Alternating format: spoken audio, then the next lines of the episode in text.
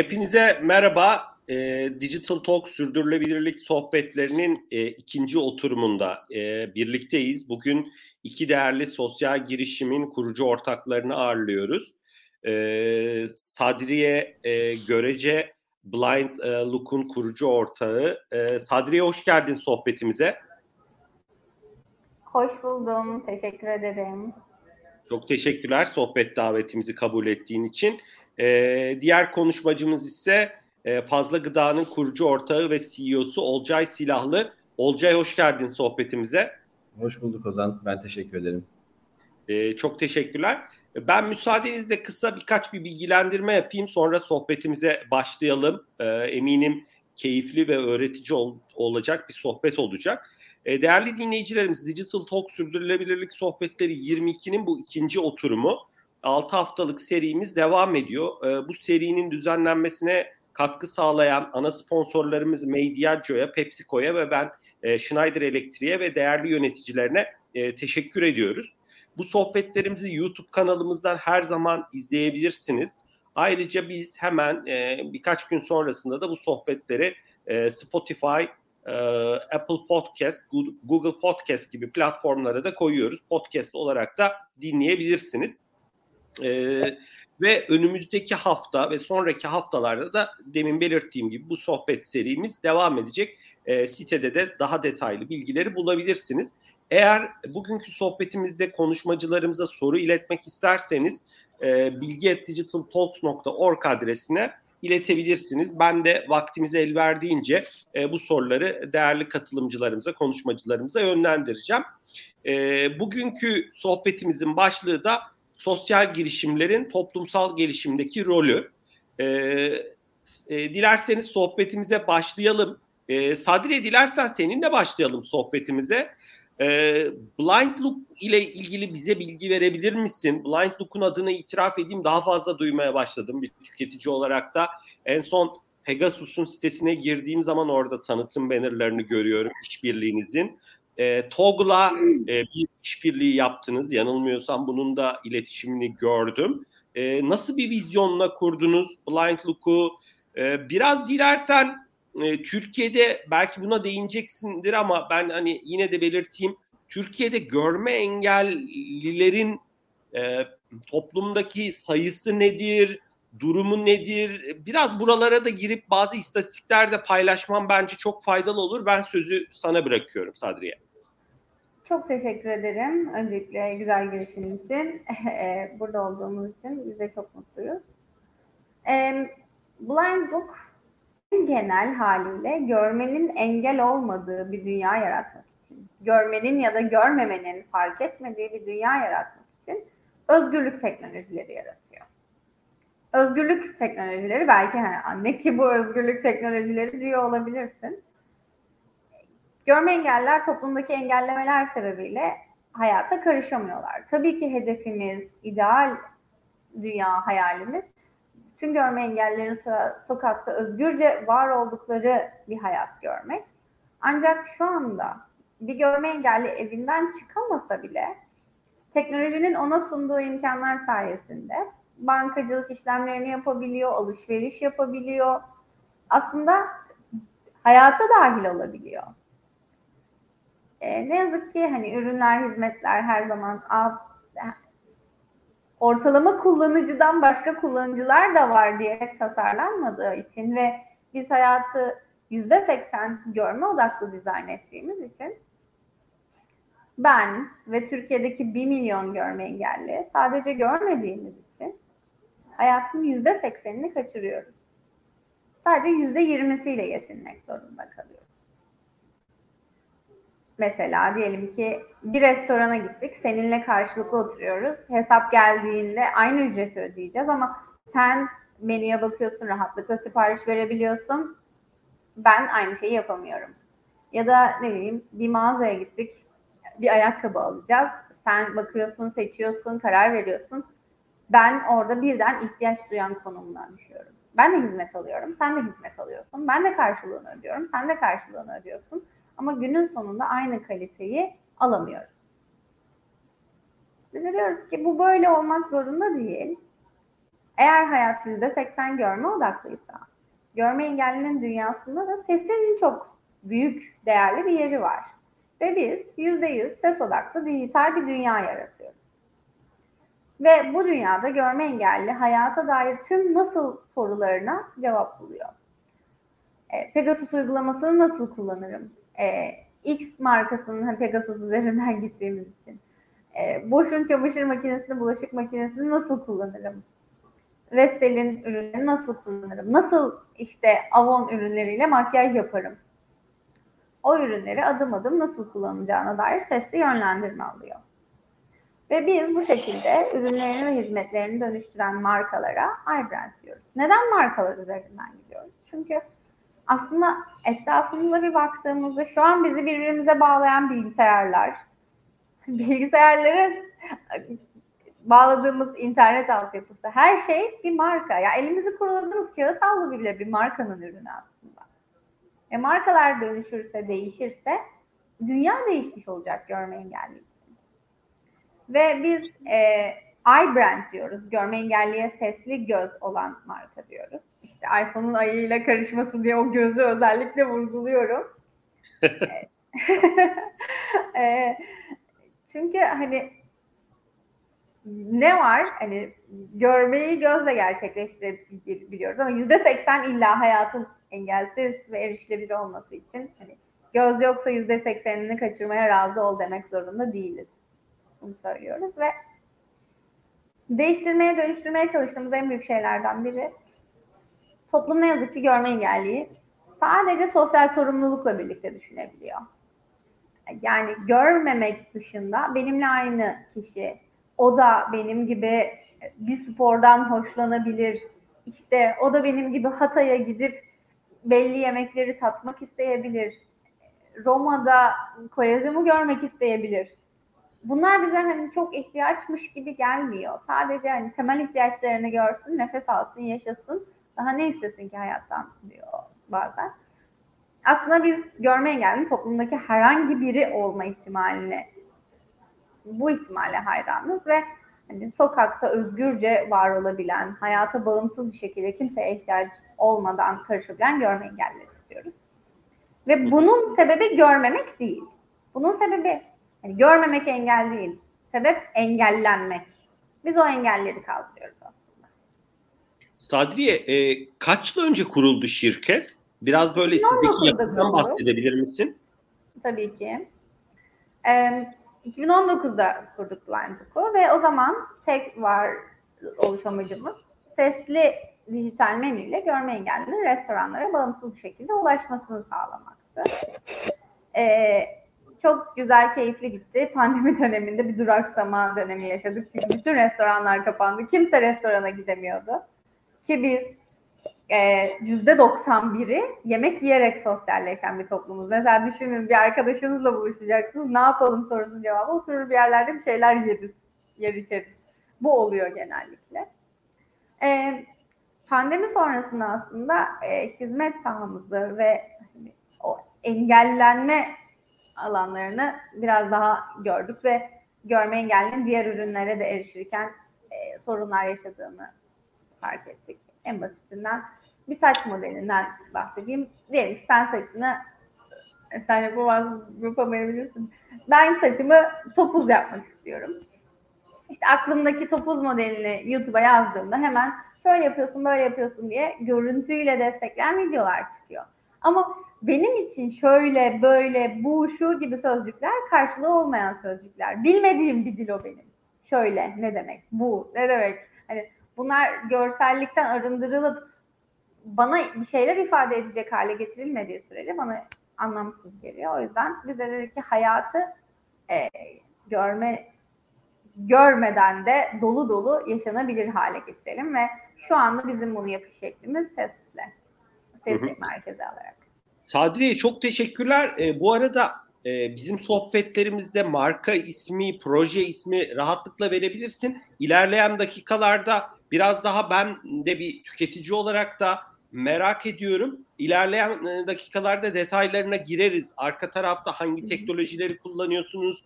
Ee, gibi yani onların uygulamalarına nasıl entegre olursun biraz daha böyle detaylara gireriz mutlaka. Ben Olcay'a müsaadenle döneyim. E, sohbetimize devam edeceğiz. Olcay hoş geldin tekrar. Hoş bulduk Ozan. E, Fazla Gıda 7 yıldır faaliyetini sürdüren e, kendi alanında öncü bir sosyal girişim. Ben de takip ediyorum. Biraz dilersen nasıl Sadriye e, hani görme engellilerin rakamlarıyla ilgili e, e, istatistikleriyle ilgili bazı bilgiler verdi. Toplumsal e, ön yargılar ya da e, problemlerle ilgili konuştu. Biraz burada aslında fazla gıdanın kuruluş amacını konuşalım bence. Artı e, yani nasıl bir vizyonla kurdunuz ve pazar e, pazar dediğin yani sorunun olduğu gıda atığı, gıda yönetimi konusunda Türkiye'nin dünyadaki yeri nedir? Bu e, bu durum kötüye mi gidiyor e, yoksa daha iyi bir yol e, yönde mi gelişiyor? Ve sizin buradaki misyonunuz neler? Neler yapıyorsunuz? Ben sözü sana bırakıyorum. Vaktimiz var. Hani uzun uzun cevaplayabilirsin olacak. Teşekkürler Ozan. Ya şöyle, e, tabii fazla gıda yolculuğu e, bizim için gıda atından daha büyük bir yolculuk. E, biz gıda attığını sonradan bir tema olarak seçtik ama öncelikle Türkiye'de dediğim gibi yani önce sosyal gelişim konusu bizim önemli. E, 7 yıl değil burada 5 yıl oldu. E, 7 yıl öncesi fikir aşaması. Operasyonların başlangıcı aslında 5 yıl. E, biz bu yolculuğa çıktığımızda fazla gıdayla e, Türkiye'de bir sosyal gelişim e, nasıl olabilir, nasıl ölçeklenebilir, iş modeli nasıl olur, teknoloji nasıl kullanılır gibi birçok konuda aslında e, gençlere e, örnek olabilecek bir e, girişim kurma hedefiyle yola çıktık. E, gıda atığı temasını sonradan seçtik. Öncelikle bu vardı amaç olarak. 17 tane QS hedefi inceleyerek başladığımız bir yolculuk oldu. Gıda atığı konusuna geldiğimiz zaman e, uzun bir süre, işte ilk iki yıl aslında literatür taramaları yaptığımız, e, konsepti çalıştığımız dönemde e, baktığımızda gıda atına karar verdik ama gıda atıyla beraber aslında bizim ana pusulamız her zaman 17 tane sürdürülebilir kalkınma hedefi olmuştu. Burada işte e, sıfır açlık, işte sürdürülebilir e, tüketim, üretim gibi birçok aslında iklim eylemi gibi hedefleri kapsayan bir e, tema olarak aslında biz gıda konusunu seçtik. Burada e, gıda atığı konusuna baktığımız zaman dünyadaki e, insan tüketimi için üretilen gıdaların e, 1 bölü 3'ü çöpe atılıyor. İnsan tüketimiyle sonuçlanmıyor. Teknik olarak aslında yani gıda atığı dediğimiz şey de bu arada insan tüketimi için üretilen bir şeyin insan tüketimiyle sonuçlanmaması durumu. Bunu neden söylüyorum? Yani bir tabağımızda bir şey kaldığında bunu işte sokak köpeklerine verdik. Hayvan besledikleri ayırmış olmuyoruz. Bu hala atık. Sadece daha doğru e, yönetmiş oluyoruz. E, bu aradaki ayrım kıymetli ve önemli. E, bizim amacımız ne? Fazla gıdadaki amacımız ne peki? Fazla gıdadaki amacımız e, şirketin misyonu e, çalıştığımız coğrafyada ve işbirliği yaptığımız bölge e, gıda atı kaynaklı karbon e, %50 oranında azaltmak. Bu da aslında 17 tane hedeften 12.3'ün e, bir alt hedefi direkt olarak e, fazla gıdada çatı olarak bunu belirledik ve bunu yapmak için de bir gıda geri kazanım hiyerarşisi var. Bunu uygulamaya çalışıyoruz. E, gıda geri kazanım hiyerarşisi der ki atı önce kaynağında örneğin ne demek bu? Ya doğru planlama yapın. Doğru üretim planlaması, doğru satın alım planlaması vesaire. Ya da e, kalan ürünü bir şekilde indirimli fiyatlarla da olsa likide satın. insan tüketimi için üretildiği bir şekilde insan tüketimine sonuçlansın. Bunda olmuyorsa kaynağında önleyemediğimiz gıdayı e, bağış yapın der ihtiyaç sahiplerine. Yine insan tüketsin diyedir ikinci adım. Dolayısıyla bu ilk iki adım gıda atığı sayılır ve karbon ayak izini yüzde sıfıra indirir. E, aynı zamanda su ayak izini de tabii. E, bu iki adımda değerlendiremiyorsak e, ürünleri o zaman üçüncü adımda hayvan yemi yapın der. Hayvan yemi deyince de aklı barınaklar gelir ama aslında e, büyük e, fitlerinde bir yem endüstrisi var. Ve Türkiye'de bu çok büyük bir ihtiyaç. Özellikle baktığımızda e, Yemen Enstitüsü'nün ham maddenin çoğu dolar bazlı ithal edilen e, ham maddeler. E, burada aslında insan tüketimi için üretilmiş e, hala hijyen ve besin değerleri hayvan tüketimi için uygun e, birçok ürün var. E, makarna kırıdır, işte çikolatadır, gofrettir vesaire gibi. Bunların Yemen Enstitüsü madde kullanılmasını daha doğru yönetilmesini ve karbon ayak izinin sıfır olmasını minimize edilmesini yapmak. Bundan sonrasında niş çözümlerle biyogaz sonra toprağa gömme ve yakma. Biz toprağa gömme ve yakma yapmıyoruz. E, son yani içimizde bir en alttaki adım yok. E, fazla gıdayla çalışan firmalar e, otomatik olarak toprağa sıfır gömme yapan, sıfır gıda yakan bir firma haline dönüşüyorlar.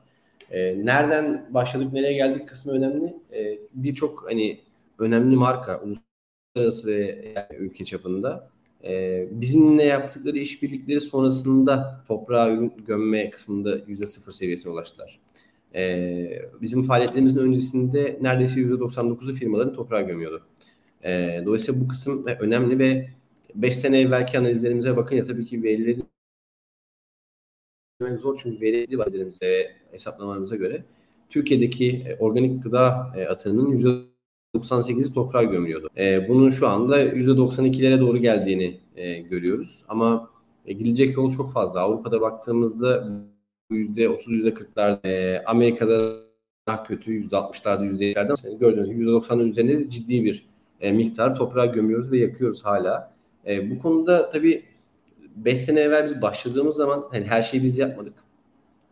E, yaptığımız işin yanı sıra ona da adına bahsettim ama 5 e, sene önce başladığımız zaman bu konudaki ülkedeki farkındalık, regülasyonlar e, çok zayıftı ve hatta yoktu. Yani biz firmalara gidip bu işi anlattığımız çoğu e, bağış operasyonlarını başlattığımız firmalar yap noktasında soru işaretleri vardı ve şu anda aslında şu perakende sektöründe e, bir pazar standardı haline getirmiş olduk. Yani bir standart bir uygulama haline getirdik ama o zamanlar böyle bir şey yapılabilir mi sorusu vardı ve bu sadece 5 sene evvel. Ee, ama ülke de çok hızlı Olcay, ilerledi. Özellikle bu Olcay bu arada evet. senin sesin e, kesiliyor. Sadriye sen de öyle hissediyorsun değil mi? Zaman zaman kesiliyor Olcay'ın sesi. Evet kesiliyor. Ben ben kaynaklıdır diye düşünmüştüm. Yok yok seninle ilgili hmm. Olcay e, sen devam et. Şöyle yapalım. E, ilerleyen dakikalarda Sadriye'ye söz verince sen hotspot'tan bağlanabilir misin? E, çünkü e, daha e, akışkan olur sohbet. Sen devam et. Dilersen ben sözü tekrar sana bırakıyorum ama sonra Sadriye'ye geçince bir hotspot yapabilirsin belki. Ya da başka bir... Bence şu an o zaman gidip istersen devam ederim tekrar. Tamam. Yani sıfır atık tarafında kalmıştık. Buradan devam edelim. Ben de interneti değiştireyim. Tamam anlaştık. Ben o zaman seni bir yayından tamam. geçici alıyorum hemen. Tamam süper. Çünkü e, bölününce insanın dikkati de dağılıyor. Sadri e, Olcay'la devam edeceğiz tabii ki. E, sizin tarafa devam edelim. Yani e, şeyi çok iyi anladık. İlk başta restoran menüleriyle başladınız ama pandemi tabii ki biraz olumsuz etkiledi bu gelişmeyi. Sonra diğer alanlara e, geçmeye karar verdiniz. Daha fazla burada fırsatlar da görüyorsunuz zaten ve markalar üstünden ilerlemenin önemli olduğunu düşünüyorsunuz biraz projeleri konuşabiliriz. Mesela sen Avon örneği dedin, Pegasus var, farklı markalar var. Hani orada nasıl bir süreçle marka sizi davet etti diyelim. Nasıl bir süreçle iş başlıyor? Neler yapıyorsunuz? Ee, biraz o süreci anlatır mısın? Çok e, hani ilgi çekici bence. Tabii ki. Ee, Az önce dediğim gibi biz bu şekilde ürün ve hizmetlerini sesli yönlendirmeyle kullanılabilir hale getiren markalara iBrand diyoruz. Bu sesli yönlendirme, bu ses odaklı teknolojinin de altını çizmem gerekiyor. Audio Simulation teknolojisiyle ilerliyoruz. Audio Simulation'da ne yapıyoruz? Bir ürünün, bir hizmetin nasıl kullanacağının adım adım sesli yönlendirmesini oluşturuyoruz. Bu dijital bir ürünse mevcuttaki ekran okuyucu programların her farklı yani bir bilgisayarı görme engellinin kullanmasıyla e, bir telefonu kullanma deneyimi birbirinden farklı. Ve görme engellinin bilgisayar ya da telefonu kullanma deneyimi senin deneyiminden de farklı. En basitinden sen bilgisayarda mouse odaklı gidiyorsun. Ne bileyim klavyeye bir şey yazman gerekmediği sürece kullanmıyorsundur muhtemelen. Ama benim hayatımda mouse yok bir görme engelli olarak. Benim e, kısa yol tuşlarına hakim olmam gerekiyor ki bilgisayarı senin kadar hızlı, senin kadar etkin, verimli kullanabileyim en basitinden. Ee, bu ekran okuyucu programlar ve bizim sesli yönlendirmelerimizin e, uyumluluğu sağlandıktan sonra da Blindbook platformunda tüm markaların e, profilleri var. E, iBrand profilleri var. İşte iBrand Amazon Türkiye, iBrand e, Vestel Türkiye gibi düşünebilirsin. E, görme engelli aslında bütün ihtiyaç duyduğu markaların ürün ve hizmetlerine aynı platformdan ulaşma fırsatı buluyor. Yani e, bir kahve makinesi mi aldı bir işte beyaz eşya markasından? Nasıl kullanacağım? Hangi butonu nerede? Ya da işte Aa, acaba Wi-Fi ile konuşabiliyor mu? Çünkü benim o kullanma kılavuzunu kutudan çıktığı haliyle okuma şansım yok ya. Hı hı. Geliyorum Yani Kadriye nasıl- burada doğal olarak görme engelliler sizin uygulamayı yüklüyorlar. Değil mi? Yanılmıyorum. Ee, şu anda sistem web tabanlı ilerliyor. web Ekim tabanlı. ortasından Tamam, sonra uygulamaya dönüşüyor. Yani uygulamada da aslında görme engellinin ihtiyaç duyduğu bütün bu görme engelliye sunduğumuz hizmetler bir araya geliyor. Yani Hı hı. X restoranına da Blindbook uygulamasından ulaşıp e, menüden siparişini verebilecek. İşte Amazon'u kullanma e, yolculuğunu da Blindbook üzerinden ilerletecek. Vestel, Vestel ürünlerini kullanma yolculuğunu da Blindbook üzerinden ilerletecek. Ama şu an web sitesi üstünden. E, şu an uygulamada sadece restoran menülerine ulaşabiliyor. Ha, restoran E, bu menüleri. sesli simülasyonlar web sitesi üzerinden e, ulaşıyor. E, Hı hı. ama yeri gelmişken ondan da bahsedeyim. Blindbook'ta aslında çok önemli iki tarih var. 15 Ekim Dünya Beyaz Baston Günü ve 3 Aralık Dünya Engelliler Günü. E, biz bu iki tarih arasına erişilebilir yaşam dönemi olarak diyoruz. Çünkü e, yıl boyunca görme engellilerin hayatına değer katmak için ekibimiz ve partnerlerimizle birlikte çalışıyoruz. Ve bu dönemi de artık hani yarattığımız bu e, kapsayıcı evreni kutlamak için bir fırsat olarak görüyoruz. 15 Ekim'de startını veriyoruz. 3 Aralık Dünya Engelliler Günü'nde de iBrand seremoni gecemizde bütün iBrandlerimizi üst düzey yönetim seviyesinde bir araya getirdiğimiz, onlara iBrand ödüllerini, sembollerini takdim ettiğimiz geceyle de bu dönemi kutluyoruz. Kapatıyoruz. Engeller Günü kutlanacak bir şey değildir. 3 Aralık Engeller Günü kutlanacak bir şey değildir ama yıl boyunca kapsayıcılık adına adım atıyorsak bizim harcadığımız bu efor birilerine rol model olmak zorunda, birilerine ilham vermek zorunda ve herkes görme engelliyi görmezden gelmeyi tercih ederken adım atanlar da kutlamayı hak ediyorlar diye düşünüyorum. Hı hı. Ya aslında az önce söylediğimi bizim için en kritik noktalardan biri bu olduğu için yinelemek istiyorum. Yani mesele görme engellinin görmemesi değil. Mesele toplumun görme engelli kitleyi, 1 milyonu Türkiye'de görmezden gelmesi, göz ardı etmesi. Biz göz ardı ettiğimiz için görme engelli evinden çıkamıyor. Biz göz ardı ettiğimiz için görme engelli eğitimden yeterince faydalanamıyor. Görmediği için değil çünkü aslında uygun şartlarda dizayn etmenin yolları var. Biz sadece hani yeterince farkındalığımız yok, yeterince istemiyoruz gibi sebeplerden e, bunları arka plana itiyoruz. Hı hı. Sadriye, Olcay'a dönmeden mesela Pegasus şimdi iletişimini de gördüm. Pegasus'taki sizin yaptığınız proje işbirliği bilmiyorum belki tam e, finalize olmamıştır bütün Oldu oldu. Oldu mu? Hani bütün feature'larıyla birlikte belki ama hani şeyi e, siz şimdi Pegasus'ta mesela bir örnek üstünden gitme anlamında söylüyorum. E, e, Blind Look'un sitesine geliyor kişi bir yere uçacak diyelim uçak e, uçuşlara bakıyor. Biraz oradaki detayı paylaşır mısın? Yani Tabii o oradaki bilgiyi sözlü olarak al, alma şansı mı e, e, doğuyor kişiye? Şu şekilde. Senin üzerinden gidelim. Ozan bir görme engelli.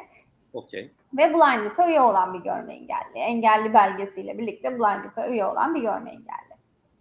Sen Blindbook'ta Pegasus'un marka profiline geliyorsun. Pegasus'un simülasyonlarını başlatıyorsun.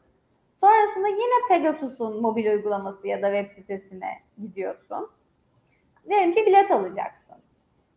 Yani ne yaparsın? Pegasus'tan bilet alırsın, check-in yaparsın, biletini değiştirirsin. Bilet alma simülasyonu ile birlikte e, adım adım sesli yönlendirme alıyorsun Blindbook'tan. Ekranın şu konumundaki şu butona tek parmağınla iki kez dokun. E, işte metin yazım klavyesi açılacak. Oraya Antalya yaz. İşte zaten yazdığı harf görme engelli için seslendiriliyor. Bastığı harf işte A, Niğde, Adana diye seslendiriliyor. Onları parmağını iki kez dokunduğunda basmış oluyor. Ya da parmağını kaldırdığında basmış oluyor gibi. Tüm bunlar için sesli yönlendirme alarak işlemi gerçekleştirebiliyor. Gerçekleştiriyor. Ve hedefimiz şu. iBrand olan bir markada e, yani bunu hemen yapmak çok kolay olmuyor. Marka ilk olarak görme engellinin farkına varıyor. Sonrasında ürün ve hizmetlerini adım adım görme engelli rahatlıkla. Video Simulation'ı o markanın ürünlerine dahil etmemiz 4 hafta gibi bir sürede tamamlanıyor. Ama yani sürekli güncellemeler var, sürekli yenilikler var. Ee, hiçbir zaman şunu yani söyleyemiyoruz. Hani artık Pegasus uygulaması hiçbir koşul ve şartta görme engellilere e, bir kullanım aksaması çıkartmayacak. Bunu söylemek çok iddialı. Altı çok hani doldurulması gereken bir iddia. Kesinlikle. Çünkü hani Pegasus Pegasus uygulaması yani, da değişiyor. Uygulaması değişiyor. Hani biz onunla birlikte update oluyoruz da bir marka istediği altyapıyı seçebilir. Bambaşka bir altyapıya geçer.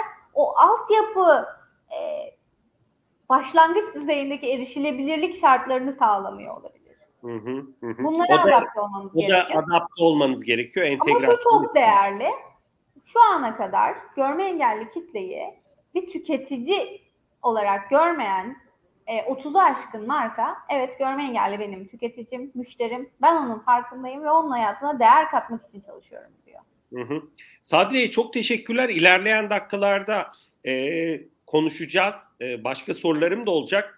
Olcay e, senin biraz e, adaletli olmak anlamında e, biraz e, vakit olarak az e, vakit kullanabildin. Yani sana az vakit verdik bağlantıdan dolayı. Sen e, gıda yani fazla gıda ile ilgili konuşuyordum. Ben sözü sana bırakıyorum. Şu an ajandanızda neler var? Türkiye'de hani e, sen e, rakamların pozitif yönde değiştiğini söyledin. E, biraz ajandanızdaki konuları, yaptığınız çalışmaları, e, birçok iş ortağınız olduğunu, partneriniz olduğunu da biliyorum farklı alanlarda. E, sivil toplum örgütleri de buna dahil. Ben sözü sana bırakıyorum olacak. Tamam. Ya kaldığımız yerden şeyi söyleyeyim önce Ozan. Bu sıfır atık e, projesinden bahsettik. Son dönemde artan diğer e, farkındalıklardan bahsettik. Şu an ülke olarak hani belediyelerde, bakanlıklarda, e, özel sektörde bireyler nezdinde oldukça fazla gıda atığı konusunda e, farkındalık arttı, artıyor. Ama tabii yolun başındayız. E, şimdi 5 yıl oldu başlayalı dedik. İşte ciddi bir gelişme var dedik. E, ne yaptık? Aslında bu aşamada mesela Moskova, Paris, Berlin, işte Milan gibi birçok yerde biz gıda bağış operasyonlarını ve gıda kurtarma operasyonlarını yerinde inceledik. E, oradaki işte oyuncularla görüşmeler yaptık. İşte kimisi 30 yıldır faaliyet gösteriyor, kimisi 15 yıldır gösteriyor vesaire. Bizim 5 yılda Türkiye'de geldiğimiz e, ivme ve no, şey noktaya bakarsak aslında e, bazı ülkelerde 30 yılda gelinen noktayı gelip geçmiş durumdayız. E, burada aslında baştan teknolojiyi ve dijitali çok iyi kullanarak, e, sıfırdan doğru başlayarak e, ilerlememizin çok büyük etkisi var. E, daha yolun çok başındayız ama yani gidecek çok yolumuz var. Şu an işte 40-50 bin tonlarda işte gıda kurtardık diyoruz ama yani bugün Türkiye'de işte onlarca milyon tonluk bir atıktan bahsediyoruz. O yüzden daha çok başındayız. Ama bu 5 yılda ciddi bir kendi içimizde de aslında fazla gıda olarak iyi bir organizasyon oluşturduk. Bugün yaklaşık 100 kişilik bir ekibiz. E, Türk yani İstanbul'dayız ama Türkiye'nin 36 şehrinde faaliyet gösteriyoruz. E, ciddi bir ekosistem oluşturduk. Bunun içerisinde STK'lar da var, geri dönüşüm firmaları da var. E, bu ürünleri alıp tüketen e, toplu satış noktaları da var. E, Birçok aslında tesisten oluşan bir e, network ve bunun da tabii ki dijital bir platform etrafında e, oluşturmuş olduk. Bu bizim için önemli. E, bizim ilk günden beri vizyonumuz gıda geri kazanım hiyerarşisini kapsayan e, teknoloji çözümleri üretmekti. Yani dolayısıyla biz yola şöyle çıkmadık. Biz bir bağış platformu olacağız. E, biz bir e, geri dönüşüm platformu olacağız değil. Biz gıda geri kazanım hiyerarşisinin her bir aşamasına e, gıda değer ve tedarik zincirinin farklı farklı aşamalarında oluşan sorun neyse örneğin tarlada oluşan gıda atığının sebebi farklıdır. Perakendenin deposunda, perakendenin mağazasında, üreticinin fabrikasında her bir aşamada oluşan gıda atığının sebepleri farklıdır. Dolayısıyla farklı çözümlere ihtiyaç vardır. Biz bir şemsiye kurum gibi düşünün. E, tüm bu tedarik zincirindeki farklı sorunların farklı çözümlerini tek bir potada eriten, birbirleri konuşan ve sinerjik bir şekilde yönetebilen ve veriye dayalı bir aslında ekosistem ve platform yaratma vizyonuyla yola çıktık. Zaten hani baktığınızda ekonomilerin de işte 2025-2030'a gittikçe e, büyük çoğunun ekosistemler üzerinden e, geçeceği e, konuşulurdu. E, biz de aslında bu vizyonu burada e, uygulamaya çalıştık. Fazla Gıda bir anonim şirketi. E, Fazla Gıda kurucuları olarak aynı zamanda bir de Gıda Kurtarma Derneği'ni kurduk. Fazla Gıda gelirleriyle Gıda Kurtarma Derneği'ni de destekliyor ve fonluyor. Tabii ki Fazla Gıda tabii büyüyen bir girişim olarak aslında zarar ediyor. Yatırımlarla büyüyor. E, bu hani isterse karlı pozisyona geçebilir. istediği zaman da durabilir. Maliyetlerini azaltabilir ama önceliğimiz hızlı bir şekilde etkiyi çoklamak. Dolayısıyla aslında etkimizi hızlı bir şekilde büyütmek için sürekli olarak yatırım alıp yaklaşık 12-18 ayda bir e, hızlı bir agresif bir yıllık 4-5 katlık bir büyüme ivmesiyle aslında 5 yıldır e, ilerliyoruz. E, burada tabii daha çözümler, servisler ve ürünler odaklı baktığımız zaman dediğim gibi gıda geri kazanım hiyerarşisinin her yerini kapsamaya çalışıyoruz.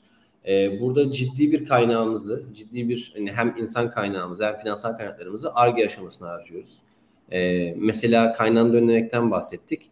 E, 2018 yılında 5 tane her şey dahil otelde fizibilite çalışması yapmıştık. Biliyorsunuz hani gıda israfı deyince herkes aklına her şey dahiller geliyor. Sonra şehir otelleri, sonra restoranlar. Bunlarda da çalışmalar yaptık ve ciddi fizibilite çalışmaları sonucunda e, bu Horeca kanalındaki aslında e, gıda attığın sebeplerini tespit ettik detaylı bir şekilde. Yani her, sadece bir otel için 150 sayfalık raporu oluşturduk. E, bunların çıktısı olarak aslında şunu gördük ki bizim büfede dönen, büfede kalan e, sadece tabak geliyor insanların aklından. Büfede çok ciddi ürünlerin kaldığını görmüş olduk. Büfe artı tabakta kalan e, Horeca için bir çözüme ihtiyacımız var ve bu çözüm bağış değil. Onu görüyoruz. Çünkü e, bir restoranda kalan işte poğaça, 5 tane poğaça için oraya bir araç göndermek mümkün değil. Lojistiğin karbon eksi daha yüksek zaten. E, ya da işte bir otele göndermek, onu sıcak yemeği o sıcak bölgede dağıtmak için ayrı bir lojistik maliyeti ve altyapısı gerekiyor. Hep kaynağında önleme e, odaklı düşünüyoruz. Burada mesela akıllı tartı diye bir ürün inovasyonu yaptık. Şu anda işte ikinci versiyonunda, üçüncü versiyonuna doğru gitmeye başladık ve yavaş yavaş belli yemekhane oteller kullanmaya başladı. Ee, burada mesela büfelerde ve tabakta kalan gıdaların görsel tanımlama teknolojileri, sesli komut teknolojileri ve bulut tabanlı bir aslında veri tabanlı bir çalışmayla e, takip edildiği ve üretim optimizasyonunu e, sağlayacak bir e, ürün e, çıkarttık. E, bunun örneğin yurt içi ve yurt dışında çok hızlı bir şekilde büyümesini hem hedefliyoruz hem de düşünüyoruz bir iki yıl içerisinde. E, bunun gibi işte restoran tarafında e, tüketicilerine kullanabilecek fazla uygulamasını çıkarttık. Bu henüz yine ARGE aşamasında ve aslında deneme aşamasında belli bölgelerde pilot aşamalarda. E, bunun gibi sürekli olarak acaba biz işte restoranda ne yapabiliriz? Perakende başka ne yapabiliriz? Bu ürünleri nasıl bağlayabiliriz diye bakarak sürekli olarak ürünlerimizi geliştirmeye devam ediyoruz. Aslında fazla gıda e, kendi içinde 7 ayrı girişim gibi de düşünebilirsiniz. Burada Olcay, 6 farklı ürün var. Olcay akıllı tartıda e, e, doğal olarak o tartı hani fazla olan e, işte e, ürünleri anlayıp bir data oluşturuyor ve o datayla aslında mutfağı besliyor değil mi? Yani şefi besliyor. Doğal olarak da bu son, bir sonraki üretimde e, yapılacak çalışmada optimize ediliyor rakamlar. Yani ürünler. Aynen Anladım. öyle. Anladım. Aynen öyle. Bunun için ayrı bir birimimiz var. E, IoT ekibi kurduk. İçeride soğuk zincir sensörleri e, yapıyoruz. Onları da aynı sisteme bağlıyoruz. E, amacımız aslında bahsettiğim gibi yani mutfakta, tabakta, lojistikte nerede ürün kalırsa, hangi sebeple kalırsa kalsın hem onu önlemek hem bu datayı almak, fark etmek ve bunun çözümlerini e, sunuyor olmak. E, geldiğimiz noktada şu anda tekrardan bir yeni bir yatırım turundayız. Bitirmek üzereyiz. İşte önümüzdeki ay artık hani açıklarız. Hayırlı olsun. E, teşekkürler. E, bunun devamında da 2023'ün birinci çeyreği itibariyle e, yurt dışı operasyonlarını başlatıyor olacağız. E, şu anda işte bunun ön çalışmalarını yapıyoruz. E, dolayısıyla 2023 ve 2024 yıllarında fazla gıdayı artık e, yurt dışında da görmeye başlayacağız. Ki keza bir yandan da bir marka e, revizyonuna doğru da gidiyoruz. E, çok büyük bir revizyon değil e, ama artık geldiğimiz noktada operasyonlarımızın %75'i gıda fakat %25'i gıda dışı aynı zamanda. E, tekstil tarafına girdik, elektronik kategorisine girdik, hambalaja girdik gibi. E, dolayısıyla daha kapsayıcı bir e, organizasyonuz ve daha kapsayıcı bir markaya doğru da gidiyor olacağız. Her zaman gıda e, işin temeli çıktığımız yer ve zaten aslında diğer operasyonları ve kategorileri yapabiliyor olmamızın ana sebebi gıdanın çok zor bir alan olması gıdayı yönetebildiğinizde zamanla yarıştığınız, bir iki gün, bir iki saatle yarıştığınız, çok kompleks bir organizasyon yönettiğiniz bir altyapı gıda dışını çok daha kolay yönetebiliyor. Bunu görmüş olduk. E, dolayısıyla aslında fazla gıdanın etkisini gıdadan çıkıp daha da geniş bir atık yönetimine, e, atığın kaynağında önlenmesine doğru e, yaygınlaştırıyor olacağız. E, en temelinde bunlar o zaman söyleyebileceklerim şu an. Olcay çok teşekkürler. E, Sadriye'ye dönmeden e, Şimdi sen dedin ya e, ekosistemde çok farklı oyuncular var bunlarla bir aradayız. Mesela ya bir örnek vereyim. Migros'la galiba çalışıyorsunuz değil mi? İşbirliğiniz var. Evet. Ya e, mesela Migros'ta ne yapıyorsunuz Olcay? Mesela orada nasıl bir operasyon var? Bu arada sadece yani perakende tarafında Migros, Metro, Carrefour, A101 hepsiyle okay. çalışıyoruz. Yani nasıl evet. çalışıyorsunuz? Şöyle çalışıyoruz. Bir dediğim gibi birden fazla platformumuz var. Örneğin e, Migros'un mağazalarıyla biz e, bizim bağış platformumuz entegre ERP sistemiyle e, mağazadaki öncelikle personellere eğitim veriyoruz. Gıdalar e, reyonda hangi gıdalar satıştan kaldırılmalı? Hangi gıdalar satıştan kaldırıldığında çöpe atılır. Organik gıda olarak biyogaz tesisine gider. Hangileri bağışa gider, hangileri hayvan yemine gider. Bunun eğitimlerini ve sinyalizasyonlarını yapıyoruz. Devamında bu ayrışma yaptıklarında kendi stok e, sistem, ERP sistemlerinde bir stok düzeltmesi yapıyorlar. Örneğin X mağazası bugün 50 kilogram patlıcan ayırdıysa eğer bağışa uygun şekilde e, sistemlerinde daha önce yoktu bu. Bağış modülü oluşturuldu. Bu bağış hareketiyle stok düzeltmesi yapıyor. Ben bu 50 kilogramı bugün bağışlayacağım diyor sisteminde. E, biz ona entegre olduğumuz için sistem bizim sistemimizi besliyor. Ve diyor ki X mağazası bugün 50 kilogramlık patlıcan bağışlamak istiyor. E, bunun işte yarın saat 2'de mağazadan alınması gerekiyor gibi otomatik bir ilan oluşturuyor. Bu ilanı da etraftaki dernekler görüntülüyorlar, başvuruyorlar. Başvuru yapan dernek bir kod alıyor. Bu kodla gidiyor ücretsiz bir şekilde ürünleri teslim alıp sonra platformumuza gelip işte ben teslim aldım, kalite formu budur, dağıtım makbuzu budur gibi bilgileri giriyor ve dağıtımını gerçekleştiriyor ihtiyaç sahiplerine. Bu bir örneği. Bunun o haricinde... derneğe e, başvuran birden fazla dernek olursa siz mi karar veriyorsunuz? Yok ilk başvuran alıyor. E, burada ama genelde şey yapıyoruz yani her mağazaya aslında e, bir iki tane dernek eşleştirmeye çalışıyoruz ki çok da fazla böyle bir şey rekabete gerek yok. Yeteri kadar şey var zaten gıda var. Dernek sayısı aksine daha az. E, o yüzden biraz daha böyle rekabete gereksinim olmadan düzenli alabilecekleri şekilde bir eşleştirme yapmaya çalışıyoruz. O dernekte aldığı gıdaları ihtiyaç sahiplerine dağıtıyor. Evet. E, kesinlikle. Bunu ya bitmiş ürün olarak yani aynen aldığı gibi dağıtıyor ya aşevinde yemeğe katıyor ya da işte başka bir şeyde kolileştiriyor vesaire.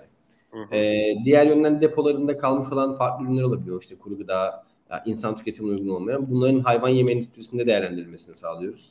E, organik atıklar oluyor. Organik atıklar yani artık ne bağış yapabiliyoruz ne hayvan yem yapabiliyoruz. Bunları konteynerlerde biriktirip e, işte sızma vesaire yapmayan uygun şekillerde doldukça bunların biyogaz tesislerine gidip elektrik üretiminde kullanılmasını sağlıyoruz. Elektrik üretiminin yan ürünü olarak da kompost çıkıyor. Bu kompost da çiftçilere ücretsiz bir şekilde dağıtılıyor. Aynen öyle. Ee, bir de tabii şeyler var. Yani indirimli bir fiyatla satılabilecek ürünler oluyor toplu bir şekilde. Daha hiçbir hasar yok. Sadece talep görmüyor. Ee, aynen paletinde, kolisinde duruyor. Bunlarda bizim ayrı bir platformumuz var. O platform üzerinden toplu şekilde bir indirimli satış kanalından satışları yapılıyor. Ee, gibi bir üçüncü olarak bu şekilde. Defolu, defolu ürünler gibi hani tekstille vesaire oluyor. Evet, evet aynı mantık. Keza yine fazla uygulamasından bahsettim. Örneğin fazla mobil uygulama. Şu an aslında dinleyen herkes fazla uygulamasını iOS'tan indirebilir ya da Android'den. Ee, bu uygulamayı kullanarak Migros mağazalarından ve Makro Center mağazalarından örneğin %50 indirimli olarak bugünkü kalacak ürünleri sürpriz kutu şeklinde satın alabiliyorlar. Yerinden gidip gel al modeliyle teslim alabiliyorlar. Ee, şimdi akıllı tartımda hatta bir pilotunu bir mağazada yapıyor olacağız. Perakendecilikte de ilk denemesi oluyor olacak. Ee, perakende de yapacaksın. Yani pera, aslında perakende de Carrefour'da lezzet aralarına koyduk ilk akıllı tartıyı. Ama Migros'ta normal meyve sebze reyonuna koyuyor olacağız. Bu da aslında e, file olan miktarın e, el yordamıyla, göz yordamıyla değil tam verisinin ölçüldüğü, sistemi beslediği, e, giriş çıkış kaydının net tutulduğu bir e, denemesi yapılıyor olacak. Hı hı. Çok teşekkürler Olcay. E, Sadriye sana dönelim. E, Olcay'a biraz fazla süre verdik. Böylece dengeyi sağladık. Şu an benim hissiyatım denge olduğu yönünde. E, sen e, markaların ilgisi bu konuda yoktu. Şu an e, artmaya başladı dedin. E, işte çalıştığınız kimi markalarla da ilgili konuştuk. Biraz burada şu an e, nasıl size çok hani istek e, geliyor mu? E, markalara bu anlamda ne tavsiye edersin? Sence doğru yaklaşım nedir? E, burada e, biraz işinizi geliştirmek anlamında önünüze çıkan engeller ne oluyor? E, markalarla çalışırken e, ben sözü sana bırakmak istiyorum e, Sadriye. Sen bu arada sessizdesin. Ha, sen açtın. Tamam okey. Bu konuda dertliyim. Hazır mısınız? Hazırız. Rahat ol. Sadriye e, boşaltabilirsin. Bütün stresimi atacağım şimdi. Bu arada fazla gıdayı ne zaman dinlesem etkileniyorum böyle. Birkaç kez minimum aynı e, oturumda aynı konuşmada yer aldık. Gerçekten çok güzel bir iş. Aklınıza, fikrinize, emeğinize sağlık tüm ekibin Olcay abi. E, şu şekilde ya bence Türkiye'de B2B çalışmak zor. Hele bir sosyal girişim için çok daha zor. Dezavantajlı bir grubu merkezine alan bir sosyal girişim için çok çok zor. Yani şununla karşılaşıyoruz. Türkiye'de sosyal sorumluluk var. Ee, diversity and inclusion Türkiye'ye yeni yeni geliyor. Böyle hani ayak seslerini duyuyoruz. Herkes bunu anlamaya çalışıyor. İşte diversity and inclusion e, LGBTIQ friendly olmaktır. Hani bunu yeni yeni kabullenmeye başladık. Ya da kadın erkek eşitliğidir diversity and inclusion. Hani henüz engellilere tam sıra gelemedi. Daha gelmedi. hissediyoruz. Ee, şununla karşılaşıyoruz. İşte bak senin ürünün böyle böyle olmalı. Anlatıyoruz. Bizim kapımızı o çalsa bile bu sorunları yaşayabiliyor. O marka ya işte ben iBrand dünyasını merak ediyorum. Ben iBrand olmayı anlamak istiyorum. Ee, anlatıyoruz tüm detaylarıyla.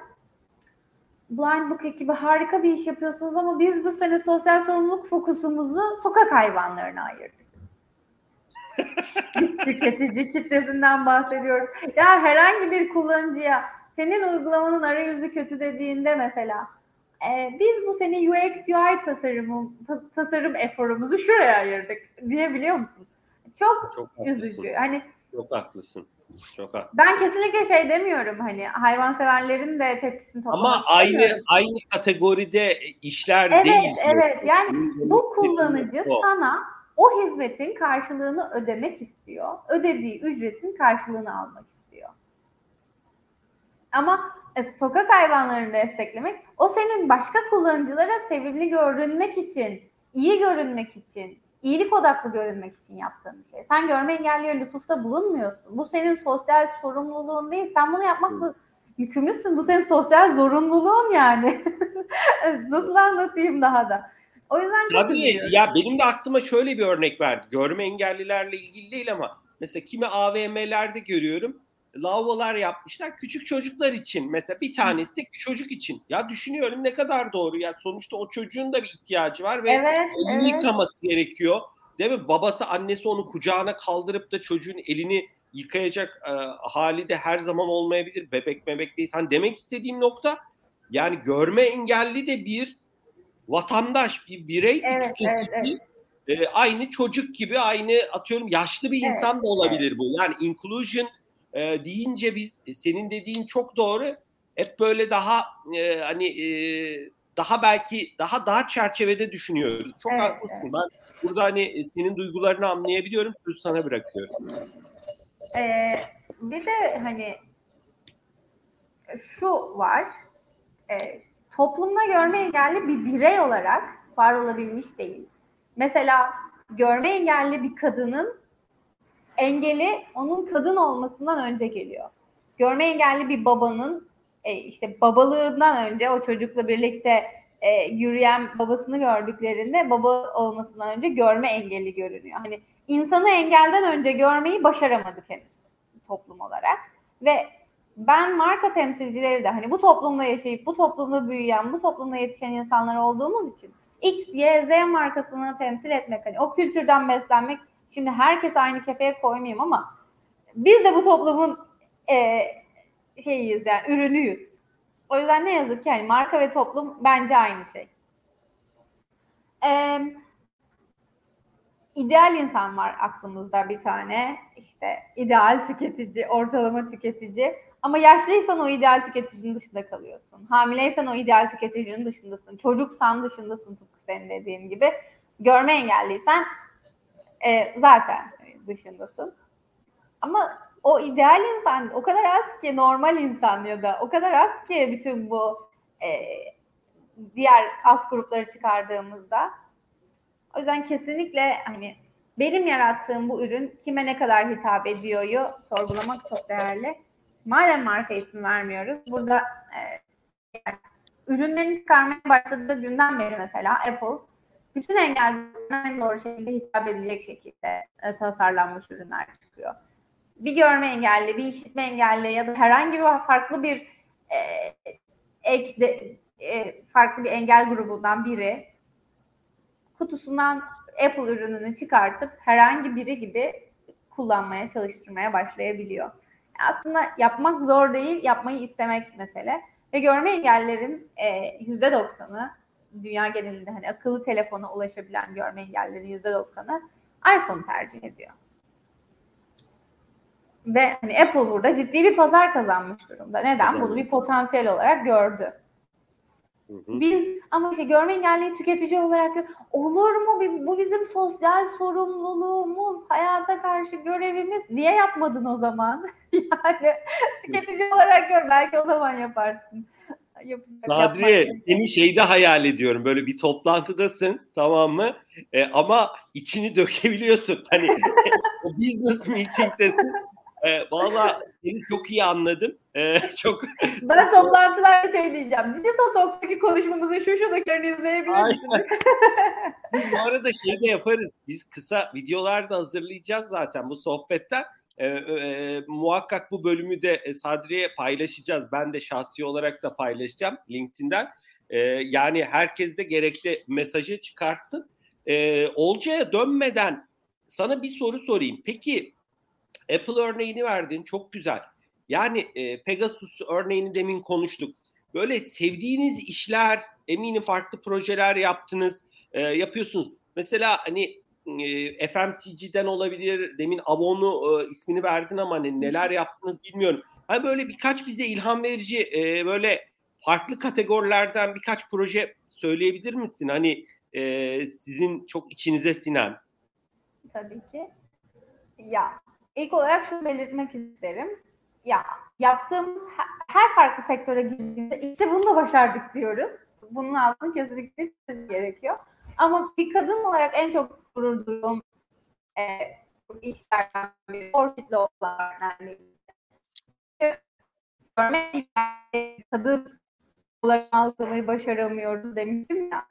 Görme engelli ve regl konusu hiç kimsenin aklına gelmiyor. Orchid'le yaptığımız partnerlikte e, onların bir uygulaması var, rally takip uygulaması. O uygulamayı e, görme engellinin kullanabilmesi için ses yönlendirmeyle e, sesli audio simulation'a dahil ettik. Artı annesi bile görme engelli çocuğu, kız çocuğunu bu konuda eğitmekte yetersiz kalabiliyor. Çünkü kadın onu görmeden hiç deneyimlemedi yani.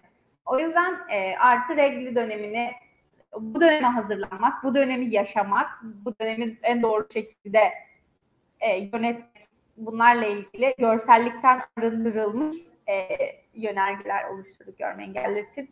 Gerçekten işte bunun için varız dediğimiz e, güzel bir iş oldu. Hı hı. Çok çok teşekkürler. Çok teşekkürler. Ee, Olcay dilersen sana dönelim biraz hani sen vizyonunuzdan bahsettin, yurt dışına açılma planınız var, e, yakında bir yeni yatırım turunu kapatacaksınız. Biraz burada e, yani e, sadece gıdayı da hani gıda tarafını da aslında e, dışındaki kategorileri de kapsadığınızı, kapsayacağınızı hatta şu an kapsadığınızı belirtiyorsunuz. Biraz burada kurumlara düşen görev ne? Yani e, bu işleri sağlıklı yönetebilmek adına ve bireylere düşen e, görev ne? Mesela hani demin az önce kompost e, şey kavramı da geçti. E, mesela e, biz Digital Talks'ta da haberini çıktık. İşte e, mesela işte yurt dışında bir startup evlere kompost e, e, makineleri koyuyormuş. Hani e, dijital olmayan ve daha sonra da işte onu e, ya belediyeler ya o startup yanılmıyorsam topluyormuş belli aralıklarla ve onlar daha sonra hani gübre olarak şeylere dağıtılıyormuş. Hani biraz burada nelere ihtiyaç var? Hem birey anlamında hem belediyeler kamu tarafında hem şirketlerin bunları farklı ölçekte düşünebilirsin. Yani biraz e, atık tarafı e, fazla atık demeyeyim, yanlış ifade kullanmayayım. Hani daha e, optimum e, optimum e, rakamlara ulaşmak, e, israfı engellemek diyebiliriz belki. Hani bu tarafta ne düşüyor? E, siz ne gibi engellerle karşılaşıyorsunuz? Ben sözü sana bırakmak istiyorum. Ya özeti aslında hem kurumlar bazında Ozan hem de bireyler bazında farkındalık, bilinç, e, bilgi e, en temeli bu. Eksik olan taraf aslında bu. Şimdi kompost e, hem evlerde hem kurumlarda en çok bu konuşuluyor. Yani sıfır atık kampanyasının da benim en çok eleştirdiğim kısmı aslında bu. Yani genel olarak kampanyayı, zamanlamasını, odağını çok beğeniyorum. Fakat kompost konuşulmasını beğenmiyorum. Çünkü kompost dediğimiz şey aslında son çare de değil, yani son aksiyon. Aksiyon yani çare değil, çözüm değil. Bir şey çözmüyoruz aslında kompost yaptığınız zaman. Kompost yapalım. Ee, bu bir kültürdür. Bence her şeyden evvel bir insanın birey olarak bakarsak evinde kalan gıdasını kompost yapmak için uğraşıyor olması, bunun için zaman harcaması, kaynak harcaması vesaire bir kere bence kültürel bir seviyedir. Ee, bu seviyeye gelmek lazım. Ee, buradaki çünkü o uğraş başladığında asıl bence değerli olan kısım kompostun kendisinden öte bu uğraşı veriyor olması. Bunu verdiğinde ne kadar çok gıdayı attığını daha iyi fark edecek. Ee, bu, bununla uğraşan insan dönüp sonra a bir dakika ben bu atığı tamam kompost yapıyorum da yapmamak için aslında uğraşsam demeye başlayacak. Çünkü kurumlarda bizim bu 5 yıllık tecrübemizde en çok şunu gördük. Bir firma bizimle beraber çalışmaya başladığında evet e, bizim çözümlerimizle beraber atığı azaltıyor. Evet daha doğru yönetiyor. Ama e, en ilginç çıktı benim gördüğüm. Bizim faaliyetlerimizi uygulamaya başlayan firmanın atık miktarı azalıyor. Bizden bizim kurguladığımız sistemden bağımsız olarak da azalıyor. Yani ona ilave bir azalma oluyor. Bunun ana sebebi şu.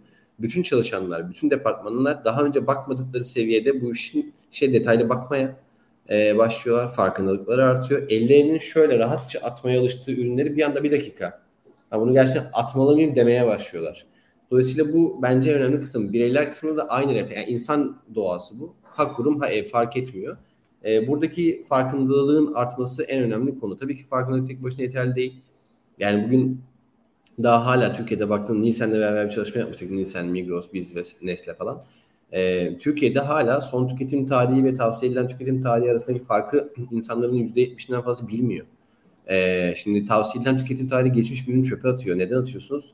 E, zararlı, zehirleniz, halbuki hiç alakası yok yani. Tavsiye edilen tüketim tarihi demek o ürünün en iyi lezzet, koku, tat vereceğini düşündüğü marka sahibinin önerdiği bir tarih yasa olarak bir şey koyması gerekiyor. Bunu öneriyor ama örneğin 2 yıl TETT ömrü olan bir ürünü 4. yılında da kullanabilirsiniz aslında. Eğer bozulmazsa bir koklarsa. Burada peki Olcay burada e, e, yani bireylere düşen e, anladım. Hani bunu e, şey bilmeli. Hani e, perakendeciler vesaire ki biliyordur büyük bir kısmı hani şey birey ne yapmalı peki gıda tarafında yani ya da böyle ürünlerle karşılaştık koklamalı biraz işte onu, tatmalı mı? Onu demek istiyordum. Yani evde önce bir tat duyu testine tabi tutmalı.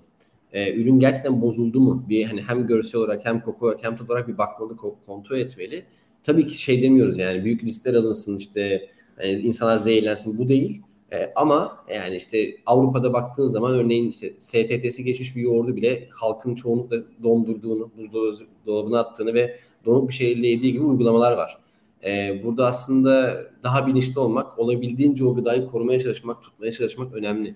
E, bir de buzdolabındaki saklama koşullarından tutun da yemek yapmayı planlamaya kadar birçok aksiyon var. Yani bugün işte maydanoz, yani maydanozu aldığınızda bir su ya koyarak buzdolabına saklamakla onu poşet içine tutmak arasında çok büyük fark var. Ömrünü koruma konusunda. Bu gibi bilgileri edinmek ve asıl e, çözüm burada. Yani asıl fark da burada. E, bu anlamda bence yani gıda israfıyla mücadele etmek için müfredatlara bireylere, bireylere müfredat çok büyük girmesi gerekiyor yani ilkokullarda.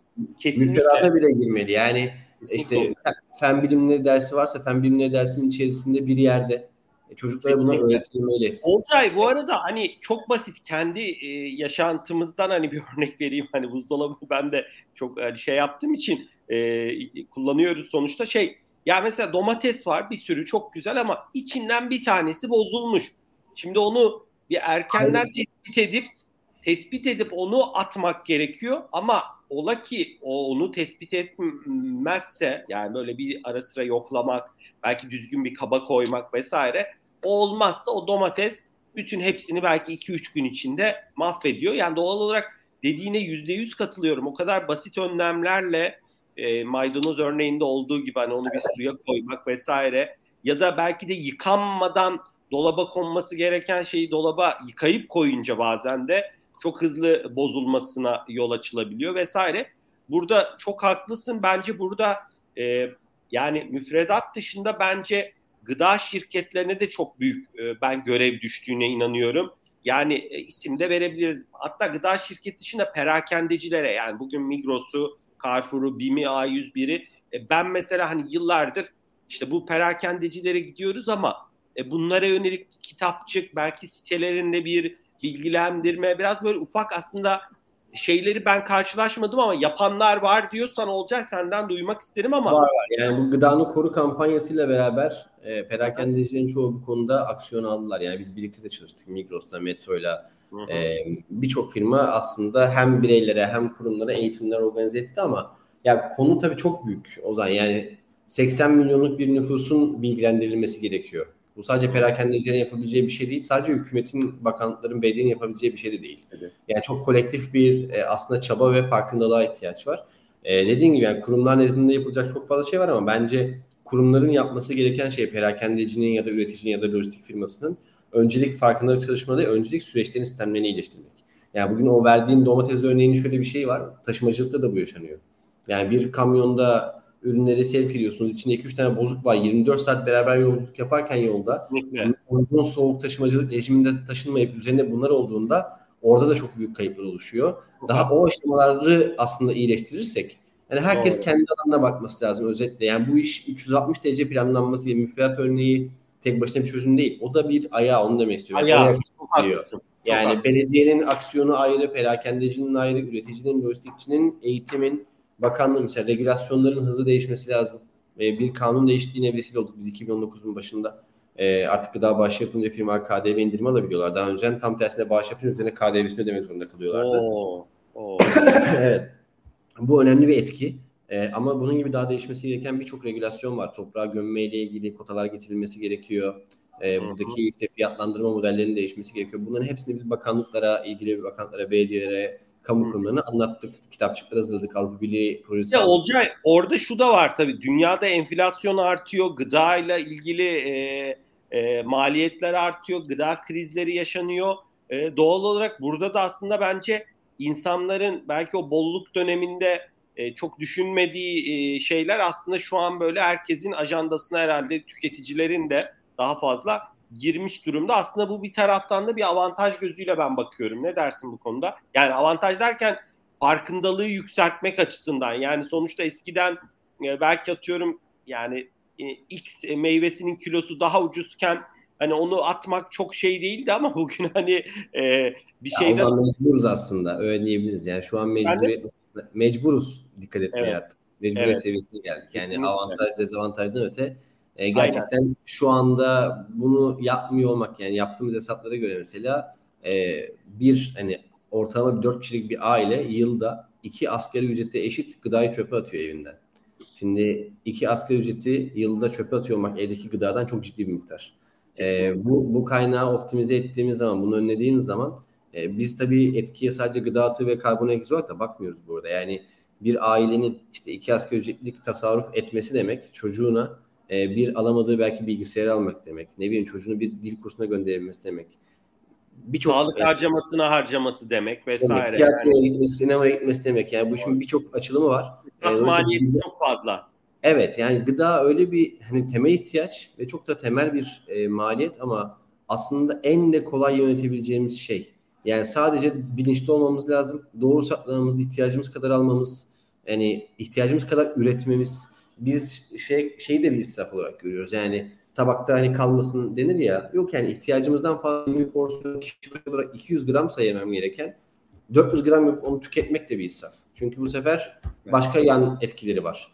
Ee, ve aslında bir maliyet aynı zamanda. Dolayısıyla burada bilinç çok daha geniş bir bilinç. Sadece attığımızın farkına varalım değil. Gerçekten biz neye ihtiyacımız var, neyi tüketmeliyiz, besin kalori değerlerinden başlayarak miktarına kadar hepsini düşünmemiz ve buna göre planlama yapmamız gerekiyor. Eğer insanlar bireyler bazında bu kadar bilinç seviyesine ulaşırsa zaten kurumlar da bireylerden oluştuğu için ve bireyler yönettiği için kurumlar da o seviyeye ulaşırlar. Hep beraber daha üst bir seviyeye doğru gidiyor oluruz. E, biraz yolumuz var ama e, başarabiliriz.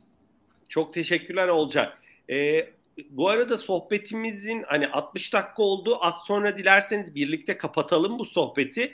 Sadri e, kapatmadan hani hep aklımda olan sana da bu sohbet öncesi sormuştum ama cevabını almamıştım.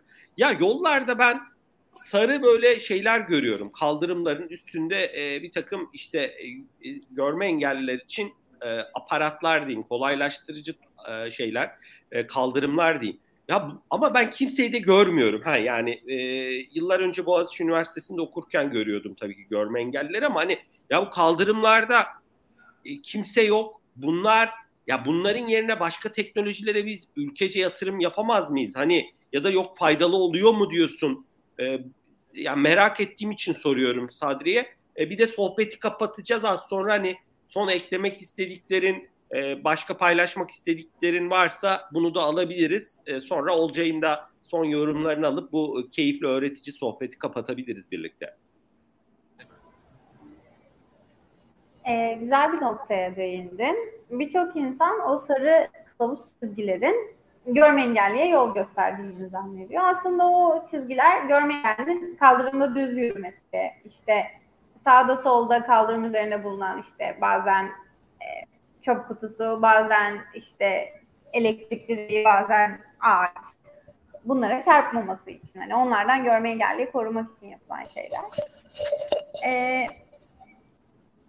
Materyal kullanımı çok önemli. Bazen kaygan olanlar tercih ediliyor, plastik olanlar tercih ediliyor.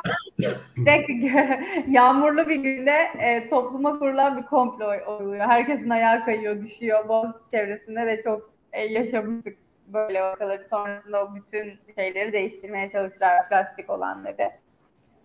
E, ya ben sokakta, dijitalde, evde, restoranda, sinemada, her yerde topluma görme engelliyi hatırlatacak. Görme engellinin ah benim için bir şey yapılmış demesini sağlayacak. Her şeyi destekliyorum, olmasını istiyorum. Senin o yolları boş görmenin sebebi görme engellilerin o yollara ihtiyacı olmaması değil aslında. Hani o kadar hayat engellerle dolu ki o yolları... Ona çıkamıyorlar bile diyorsun oraya. Evet evet oraya gelemiyoruz. Çünkü hani her kaldırımda o yolları görmüyorsun mesela. Ya da görsen de bir direğe çıkıyor o yol ya da ansızın bitiyor bir yerde. Aynen. Hiçbir yere çıkmayan yollar oluyor. Sanki yüzden... bana da şey gibi geliyor Sadriye. Yapılmış ol, olmak evet, için evet, yapılmış. O çok hani, var. Sanki bir Avrupa Birliği'nin hani bir ya da atıyorum bir regülasyon falan var da uluslararası bilmem ne hani o standarda uymak için mi yani böyle bazı yerlerde dediğin gibi çok özensiz görüyorum. Yani hani senin dediğin gibi işte bir direğe çıkıyor, bitiyor ansızın falan yani. Yani evet bir standarda uymak için e, yapıldı. O doğru. İşte fiziksel erişilebilirlikte bunlar olmazsa olmaz görülen e, yöntemlerden biri. Hatta Konya'da bir belediye bu sarı çizgi materyalleri o belediyeye gidiyor yollara kaldırımlara yerleştirin diye. Ne yapacağını bilemiyor. Duvara çiçek yapıyor materyalden. Böyle trajikomik vakalar yaşıyoruz yani. Ama güzel adımlar yani. Okey. Ee, Sadece e, eklemek istediğin var mı sohbetimizi kapatmadan? Hani son e, böyle bu çerçevede paylaşmak istediğin Blind Look'la ilgili e, belki Olcay'ın paylaştıkları ile ilgili e, ne söylemek istersin? Ben gerçekten fazla gıdayı tekrar dinlemekten ve hani evet bazen gereksiz şeyleri hani atılmayacak şeyleri atıyorum hatırlamaktan bireysel rahatsızlık duydum. Bazen suçluluk duydum, bazen hak verdim. Hani, e, Olcay abi senin olduğum için çok keyifliyim. E, çok keyifli bir sohbetti. O zaman e, sen de e, bizi çok güzel yönlendirdin. Ağzına sağlık. Çok teşekkürler Sadri. çok sağ ol. Değerli paylaşımlar için. E, sizlere de çalışmalarınızda e, markalarla olan yürüttüğünüz farklı projelerde başarılar dileriz e, bu sohbetteki verdiğim markalara önemli mesajlarının da daha geniş kitlelere erişmesi için biz de elimizden geleni yapacağız Sadri. E, çok teşekkürler tüm ekibe de sevgiler. Olcay senin eklemeyen var mı bu sohbeti kapatmadan? Yani fazla gıda ile ilgili yok. Ee, ben de teşekkür ederim davet için. Sadri'ye hani ben de Blind çok hani severek takip ediyorum. Ee, bu şey aklımda kaldı en çok. Ee, hani bireylerden ziyade engellerinin ön planda e, olması konusu çok çarpıcı bir e, bence söylem ve tespit. E, orada ilginç bir farkındalık oluşuyor. E, başarılar diliyorum. Tekrar görüşmek üzere. Çok, teşekkür. çok teşekkürler Olcay. E, çok teşekkürler değerli paylaşımların içinde fazla gıdaya e, yönelik paylaştığın ve planlarınıza yönelik değerli paylaştığın bilgiler için. Değerli dinleyicilerimiz bugün Digital Talk sürdürülebilirlik sohbetleri 22'nin ikinci haftasında iki değerli konuğumuz bizlerle birlikteydi. Sadriye Görece Blind Look'un kurucu ortağıydı. Sadriye'ye çok teşekkürler değerli paylaşımların için. Ee, oldukça önemli işler yapıyorsunuz. İkinci konuşmacımız da Fazla Gıda'nın kurucu ortağı ve CEO'su Olcay Silahlı'ydı. Olcay çok teşekkür ediyorum değerli paylaşımlar için. Değerli dinleyicileriniz bu sohbeti YouTube'da her zaman izleyebilirsiniz. Önümüzdeki günlerde de podcast olarak farklı platformlarda e, dinleyeceksiniz, dinleyebilirsiniz. Spotify gibi, Apple Podcast gibi. Önümüzdeki hafta yine bu saatte saat 2'de buluşmak üzere. Odağımızda mobilite olacak. Üç değerli e, şirketin yöneticilerini bu sohbete davet ettik e, ve mobilite e, mobilitenin evrimini konuşacağız e, bu kapsamda.